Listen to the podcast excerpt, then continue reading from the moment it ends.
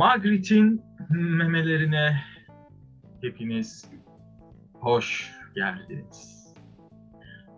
Hemen hızlıca konuya girmek istiyorum. Sanatın biricikliğinden konuşacağız bugün. Sanat eserlerinin biricik olmasından konuşacağız. Biricik midir, değil midir? Sanat bir sanat çalışmasının e, fazla bir üretim içerisinde olması onun biricikliğinden bir şeyler kaybeder mi? Kazandırır mı? Popülaritesini nasıl etkiler? Sayın Onur Erten'e buradan sizleri vermek istiyorum. Bakalım kendisi e, konuya nasıl giriş yapacak? Nasıl bana devredecek? Söz sizde. Evet, öncelikle yayını kendin açtın, kendin girdin. Bu sefer bana hiç söz vermedin. Kuralları bozdun, kuralları değiştirdin. Bu gözümden kaçmadı. Kurallar e, Ee, kurallar Ama mutlak değildir ve sabit değildir biliyorsun. Heh. tabii tabii. Aynen. Evet evet öyle öyle. He canım. Şimdi ben konuya geçmeden önce birkaç zamandır söylemek istediğim bir şey var. Onu söylemek istiyorum. Ee, müsaadenle konuyu dağıtacağım. Şimdi bizim bu inek sesi geliyor ya bir başta. Şimdi buradan şunu söylemek istiyorum. Arkadaşlar, dünyada et endüstrisine karşı duruş sergileyen vejeteryanlar ve veganlar sadece inekler osurduğu için bu sektöre karşı gelmiyor. Hayvan üretimi yani et endüstrisinin üretimi insanları doyurmak için çok aşırı derecede su ve ciddi miktarda toprak arazisi e, oraya aktarmamız gereken bir e, endüstri sermaye haline geliyor. Yani bir avuç zengin akşam yemeğinde biftek yiyecek diye biz dünyanın su kaynaklarını tüketemeyiz. Bu böyle uzun zamandır içime dert olmuştu. Oradan inek sesi geliyor.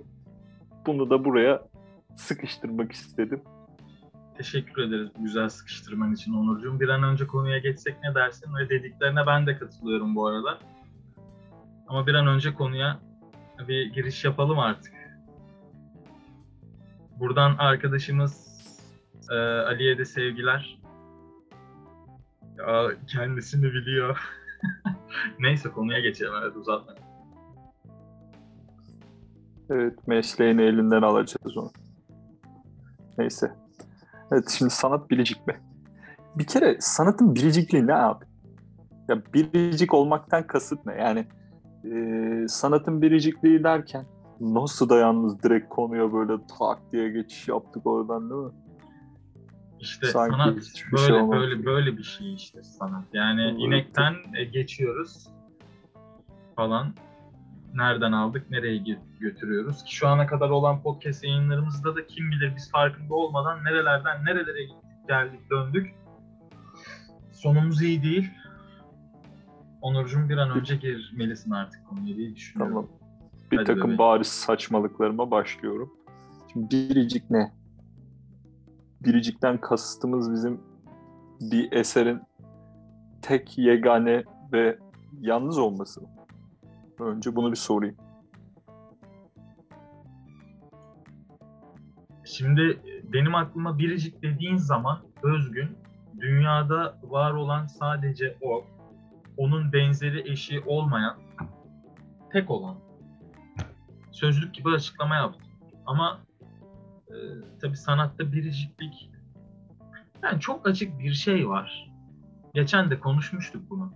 Kalem kutularında, çantalarda, kupalarda, ışıklı kupalarda, tişörtlerde, yıldızlı gece baskıları, ay çiçeği baskıları, Mona Lisa baskıları, E- Andy Warhol, Marilyn Monroe portre baskıları.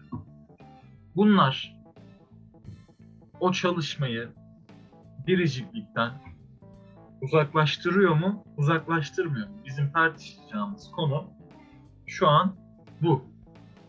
Bana kalırsa uzaklaştırıyor. Bunu da yine tartışacağız. Ama e, daha farklı olumlu yanları da olabilir. Belki de o çalışmanın popülaritesini toplum bazını da alacak olursak daha da genişletiyor. Daha geniş e, kapsamlı alanlara dağılıyor olabilir çalışma. Ama tabii ki de kendinden de bir şeyler kaybediyor. Üzerinde bir kiçe dönüşme olayı da var. Onu da sen daha iyi açıklarsın diye düşünüyorum. O yüzden sana tekrardan bırakıyorum. Sendeyiz. Ne diyorsunuz bakalım? Kiç durumu Onur sever. Kiç. Kiç nedir bu arada bir açıkla izleyiciler değil dinleyiciler. bir de hiç hani öğrensin. Bilmem. izleyiciler ve dinleyiciler. Kiçe, kiçe geliriz dur. Ee, kiç ya aslında kiç olayı bir şey yani e, orası da dağınık işte. Ben aslında burada şey şimdi tam da kiçi açıkla dedin ya bana. Bu kavramlar çok dağınık tamam mı? Hele de geldiğimiz bu noktada işte ilk podcast'imizde konuştuğumuz gibi işte hani bilginin güvenilirliği, gerçek ne, o kadar çok fikir e, sürekliliği var ki sürekli başkalaşan bir durum vesaire. Şimdi burada önce biricikliğe geleyim. Fiziksel bir biriciklik mi yoksa fikren bir biriciklik mi? Bence Mona Lisa'nın milyonlarca baskısının yapılması falan Mona Lisa fikrinin biricikliğini öldürmez ki. Mona Lisa fikri her zaman biriciktir yani. O bir fikir olarak bence daima bir fik, e, biricik olarak kalacak. Ha ama fiziksel anlamda e, bir eserin çoğaltılması evet onun biricikliğini kaybettirir. Yani işte o birinci, ikinci, üçüncü haller dediğimiz durumlar var ya belki bir zaman gelir aslını bile algılayamayız. Ama bu fiziksellikten de yavaş yavaş artık çağımız gereği gitgide uzaklaşacağımızı da düşünüyorum teknolojik gelişmeleri baz aldığımda. Yani o fiziksel olanla ilgili algımız da çok başkalaşacaktır bunun sonucunda. O yüzden ben daha çok bu biriciklik olayına fikir mertebesinde bakmanın daha doğru olduğunu düşündüğüm için bir sanat nesnesi fikren özgünlüğünü koruduğu sürece biricik olduğunu düşünüyorum. Ya kiç meselesini de böyle çok e, ağdalayarak falan açıklamak istemiyorum. Yani en basitinden şöyle söyleyeyim. E, Mustafa Kemal Atatürk'ün portresini çakmaklara basıp da satmak mesela kiçtir yani. Anlatabiliyor muyum? Kiç'in oradaki e, ana fikri şudur. E, sizi fikriyle etkileyemeyecek olan bir üreticinin sizin en güçlü duygunuzu manipüle ederek e, sizi o üretimi, eseri beğenmeye yönlendirmesidir. Ne bileyim işte küçük bir çocuğun masum bakışları ama bu sanat eseri olarak da kullanılabilir. Bunun pozisyonu vardır. Yani bunu görmek lazım birazcık da neyin kiç olup olmadığını ayırt edebilmek için ama en basitinden en temelden bunu söyleyebilirim ya diye düşünüyorum.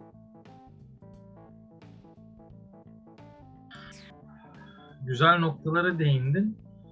Şimdi ben nereden konuyu ele alsam diye düşünüyorum. İkiye ayırdın aslında sen fiziksel ve daha düşünsel, daha fikirsel olarak. Katılabilirim sana. Fiziksel olarak e, bir sanat çalışmasının başka bir yerde de aynı şekilde duruyor olması onun biricikliğinden çok şey kaybettirir. Fikren tabii ki de kaybettirmez. Nesilden nesile aktarılır. Ama geçen podcast yayınımızda da hatırlıyorsan şundan bahsetmiştik. Devasal bir enformasyon çağındayız. Bilgiler oradan oraya e, küresel bir bilgi alışverişi var. Sağdan sola, soldan sağa her yerde dolaşıyor bu. Burada bu fikir nasıl sabit kalabilir? Bu fikrin üzerine, üzerine başka bir fikir gelerek bu fikir genişletilebilir mi? Sanat çalışması üzerinde de ya da bir manifesto fikri, düşüncesi üzerine e, onu yenileyici bir başka manifesto fikri ve düşüncesi eklenip de eklektik bir yapıdaki o manifesto o manifestonun biricikliğinden bir şey kaybettirir mi? Bunu da sorgulamamız gerek. Tabii e, 1945'ten sonra 60-70'ler daha kavramsallığın ön planda olduğu, sanat çalışmalarının daha kavramsal olarak incelendiği, daha düşünsel altında metinlerin olduğu bir sanat dönemine girdik. Ee, burada buna girerken kavramsal bir yanda o Endi Bahro'nun seri üretimleri bir yanda, baskı çalışmaları bir yanda. Bunlar da kendi içerisinde aynı dönemde zıt kutuplar aslında. Bilmiyorum bir sanat eserinin başka bir yerde doğması, aynısının doğması ne kadar özgün. Hatta ve hatta şuna da değineyim. Güncel bir konu bu da. Akbank sen bilmiyorum gördün mü sen o haberi? Akbank Sanat'ta e, bir sanatçının eserinin aynısı böyle kopyalanmış şekilde bir Türk sanatçı tarafından yarışmaya sunuluyor. Akbank Sanat'ın yaptığı sanatçı yarışması. Ardından e, ödül alıyor bu yarış bu çalışma. Sonra bakıyorlar ki aa ya bu aynısı. Sonra iptal ediyorlar. Böyle şeyler de var. Bilmiyorum. Ya buna çok buna buna çok şaşırmamak lazım bizim ülkede çünkü biliyorsun e, Art Ankara'da da aynısı olmuştu. Hatta bizim de bir eser gönderimimiz vesairemiz olmuştu oraya. E, kabul almamıştık. Kabul alan eser e, şey çıkmıştı. Kopya çıkmıştı kabul alan eser. Ya Ondan Onur, sonra bir de şey vardı. Adını hatırlayam adını hatırlayamıyorum ama haberlere çıkmıştı. Don Quixote'lar yapmıştı. Kendi özgün eseri gibi anlatıyordu Don Quixote resimlerini ama Don Quixote resmi aslında neydi orijinalinin adı? Bir farklı bir- çok ünlü bir ressamın Don Quixote'ları var. Onların aynısını yapmıştı. Bizim ülkede çok oluyor bunlar. Bunu, buna Onur. şaşırmam ben bizim ülkede. geçen Ekim ayında gittik ya tersaneye Contemporary İstanbul'a. İ- İki mayınla mı gittik? Karadeniz'den şey Rusya'dan gelen mayınların arasından mı gittik? Ekim, Ekim ayı. Ha, Ekim mayı. Ekim Ben ayı. iki mayın anladım bu arada. Ekim ayı. Ekim ayında gittik geçen 2021'de son Contemporary. Ya bu kadar mı olur? Hatta Şükran Moral'ın bir e, sergi alanının bir iki geri sergi alanında bir galeride Mark Rothko'nun tıpatıp aynısı. Rothko'nun o çalışmaların aynısı ya. Ya bu kadar mı olur ya? E dedim lan bu Rothko ya dedim. Bu, abi ne yapıyorsunuz siz?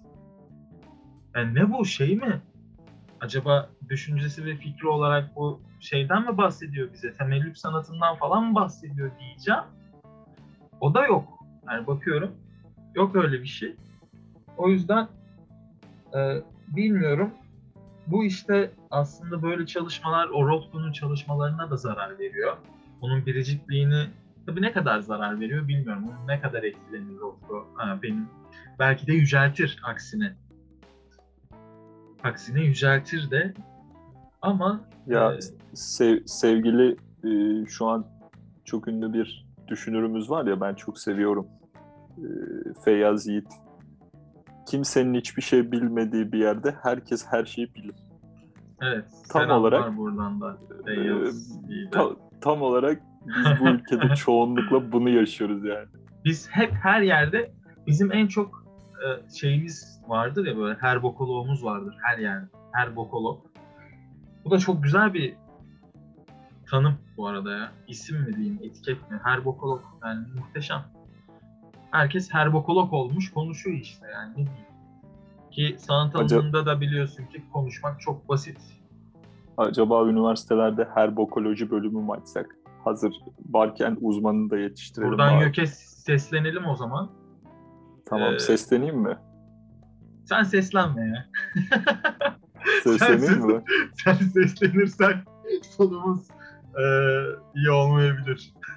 Neyse Ben ben kadromu aldıktan sonra sesli. evet, evet. Tamam, susuyorum. Önce, önce kadroları alalım da ondan sonra. Neyse. Ee, biricik. Biriciğim benim.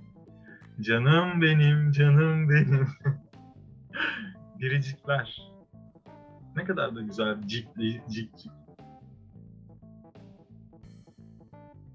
Şimdi cik cik cik cikler güzel de ee, konuya dönecek olursak çok dağıldık. Ya şimdi burada işte e, dediğimiz gibi ya o şey dedin ya sen hani fikir zaten ne kadar tekrarlanabilir ki fikir fikirdir gibi bir şey söyledin. Oraya getirdin konuyu.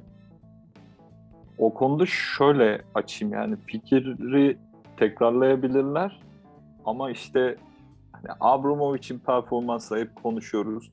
Abramovich'in performans sanatı. Zaten performans sanatı bir kere yapılır. Bir kere yapıldı, bitti kenara. İşte Magritte'in e, resimleri mesela o odanın içine devasa bir şekilde elmayı yerleştirdiği resmi. Bitti. O onu bir daha tekrar edersen Magritte temellük yapmış olursun. Yapma. Yani bunu yaptığında belirtmezsen direkt hırsızlık yapmış olursun. Hiç şu an bunu e, inceltmeyeceğim yani. Bunu yapan direkt hırsızdır. Şimdi o anlamda zaten e, bilinen bir sanat eseri, sanat nesnesi daima biriciktir. Ama bunu fiziksel ortamda çoğaltılınca işte aslında buradan yavaş yavaş şeye de gidebiliriz. Ne bileyim NFT'lere vesairelere, dijital sanata e, bu konuda çok yükleniliyor. Sanatın biricikliğini kaybettirdi vesaire diye. İşte ben de bu nokta diyorum ki ya nasıl sanatın biricikliğini kaybettirebilir? Bir dijital eser de, bir NFT e, işi de, eseri de fikir olarak biricik. Fiziksel olarak istediği kadar tekrarlansın ne fark eder? Mona Lisa'nın e, resmi de ya, fotoğrafı demek lazım onu da. Yani görselleri diyelim. Mona Lisa'nın görselleri de sosyal medyada binlerce, milyonlarca kez tekrarlanıyor ki zaten. O Mona Lisa'nın biricikliğini yitir, yitirmiyorsa o NFT'de ya da dijitalde de yitirmemesi lazım. Aslında bir, bir, bir, bir noktada burada da konuşabiliriz.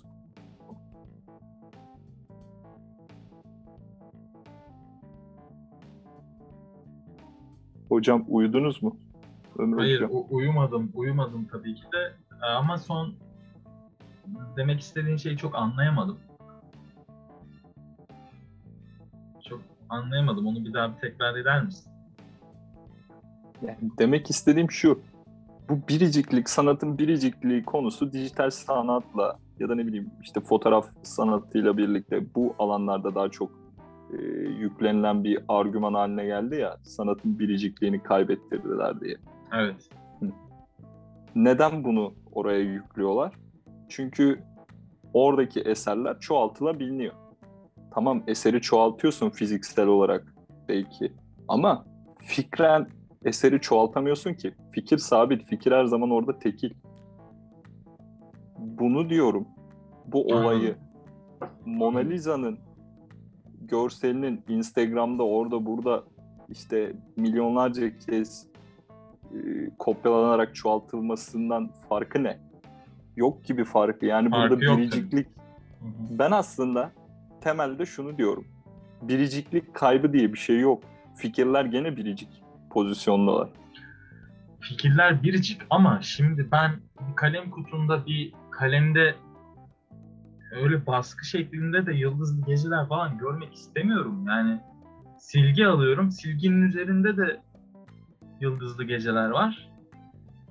Çorap alıyorum. Çorabın üzerinde de yıldızlı geceler var. Yani bunda biraz anlam veremiyorum. Yani eee çorapta yıldızlı geceler. Bazılarımız bunu destekleyecektir tabii ki de. E Neden olmasın? Falan ama yani sen anlıyorsun beni. Ee, yok yani o kadar da olmaz. Bir ağırlığı var sonuçta o yıldızlı gecelerin ya. Bak şimdi. Yıldızlı Gecelerin çoraba basılması kiç versiyona doğru gidiyor. bi- bi- biz bizim konumuz bence çok da o değil. Bizim konumuz şu an sanat eserinin biricikliği. Bu biriciklik bu kadar kıymetli bir şey mi? Ve nasıl kayboluyor? Ya da kaybolmuyor mu? Kayboluyor mu?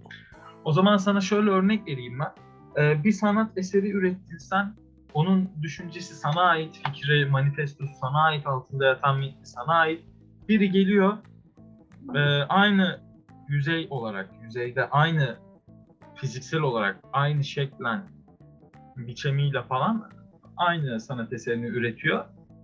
Ama düşünce farklı bir düşünce yüklüyor, fikir yüklüyor.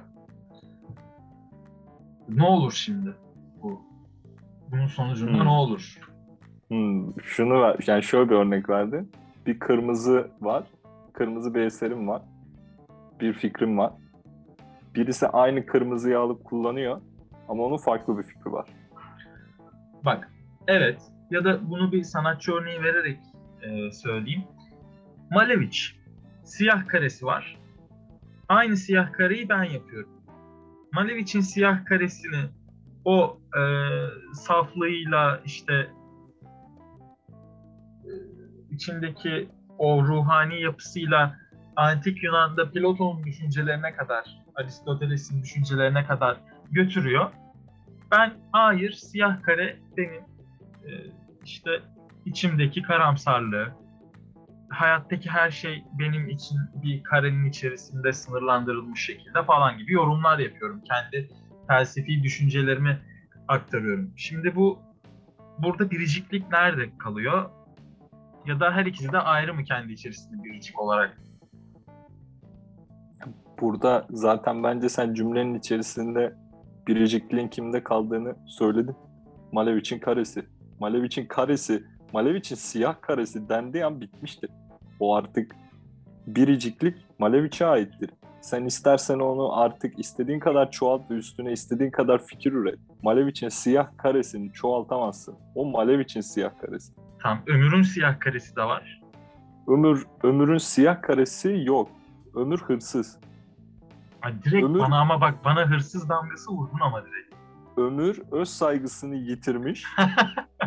Niye şimdi önceki podcast'te gönderme yapıyorsun? Nedir Ama bu öyle öz saygı sen- muhabbeti? Sen, senin şimdi bir fikrin var ama fikrini e, fikrini o kullanmış olduğun araca e, yansıtacak yaratıcılığın yok. O yüzden de gidip e, el alemin işinden El alem. çalıntı yapıyorsun. Gavurlar. Gavurların işinden çalıntı Sür- yapıyorsun. sürtük, sürtükler ya. Böyle bir şey olamaz yani. Sürtük konumuna. Yani lütfen bunu böyle normalleştirme. Peki. Tamam. Ya Yavaştan Hani yavaştan son sen- cümlelerimiz sen benim dediğimi anladın mı orada? Yani bu böyle bence. Biriciklik kaybına uğradığını düşünmüyorum. ilk hangisi üretildiyse o biriciktir diyorsun. Üzerine hangi kim aynı eser aynı eserde fiziksel olarak üretim yapsa da farklı düşünce ve fikirlere sahip olsa da o hırsız olur diyorsun, çalmış olur diyorsun. Yani üzerine farklı bir yükleme ya da farklı bir e, yaratıcılık katmıyorsan zaten burada neyi konuşuyoruz yani? Bir şey tescillendikten sonra o tescillenmiştir anlatabiliyor muyum? Burada bence önemli olan tescillenene kadar ki süre. Ve oraya çok hakim değiliz. Yani eserler tescillenene kadar acaba biricikliklerini yitiriyorlar mı? Mesela bunu bilmiyoruz. Mesela e, atıyorum yani şu an tamamen Mondrian e, Mondrian daha döneminde yaşayan daha e, ünlü olmayan bir ressamın işini kendi işi gibi sunmuştur ve Mondrian olarak ünlü olmuştur. Olabilir. Mesela bu noktadaki biriciklik kaybını bilmiyoruz. Çünkü daha Mondrian Mondrian olmamıştı. Öbürünü zaten hiç tanımadığımız için onun öyle bir iş yaptığını bilmiyoruz. Yani bu kısmı zaten gözlemleyemediğimiz için, tartışamadığımız için kenara bırakmak zorunda kalıyorum. O yüzden daha çok be, bu eser benim diyerek ortaya çıkmış ve bu onu e, tescillemiş kişilerin eserlerinin yani onların biricikliğini kaybetmediğini düşünüyorum. Anladım, anladım. O zaman sonlandıralım yavaştan. Çözemedik tabii bir sonuca varamadık. Ama e, sonuca varamamamız da aslında konunun ne kadar sürdürülebilir olduğuna da işaret ediyor diye düşünüyorum. Ee, tabii ki ben bazı şeylerinde biricik olarak kalması taraftarındayım. Hala daha söylüyorum bunun üzerine basa basa söylüyorum. Biricik kalmalı. Eğer kolektif bir yapıdaysa tabii ki o fikircikli yapılarda daha artan sayılı yapılarda görülebilir. Eğer o etkileşim içerisindeyse, o bütün bütünleştirici bir yapıdaysa o tabii artan sayıyla birlikte olan nesne neyse o şey işte sanat eseri olumlu yönde değerlendirilebilir. Böyle. Ne diyelim? Biriciklendik mi diyelim bugün? Sen son eklemek istediğin bir şeyler var mı? Çok biriciklendik bugün gerçekten. Sen de ben de biricik olduk yani. Bir, biricik artık. Zaten bireyler biriciktir. Hümanizmin öne, öne, önermesi ya bu. Biz, biz, Biri, post, biriciyiz. biz posthümanizmi savunan eee Yo ben ben ben, ben hümanizmle uzaktan Ben- yakından ben- alakam yok. hayır posthümanizm diyorum. Posthümanizmi de sevmem. İkisini de sevmem. İkisi de bu arada çok temelsiz ve tamamen hani Kes, çok sayıda ön kabul ve varsayımla hareket etmek kestik gerekiyor. diyorum burada. Sen şimdi bunu bu konuya girsek 40 dakika falan olur. 50 bir saat olur. O yüzden bunu farklı bak unutma. Notumu alıyorum. Hümanizm benim şeylerimden birisi, İnce kırmızı çizgin. birisi. Kırmızı çizgi. Basmasaydın keşke. Tolstoy diyormuş ki Tamam. belki de her şeyi kabullenip hayatı akışına bırakmak lazım. Zorlamak bazen çözüm değildir ve zorla olan hiçbir şey güzel değildir. Güzel demiş.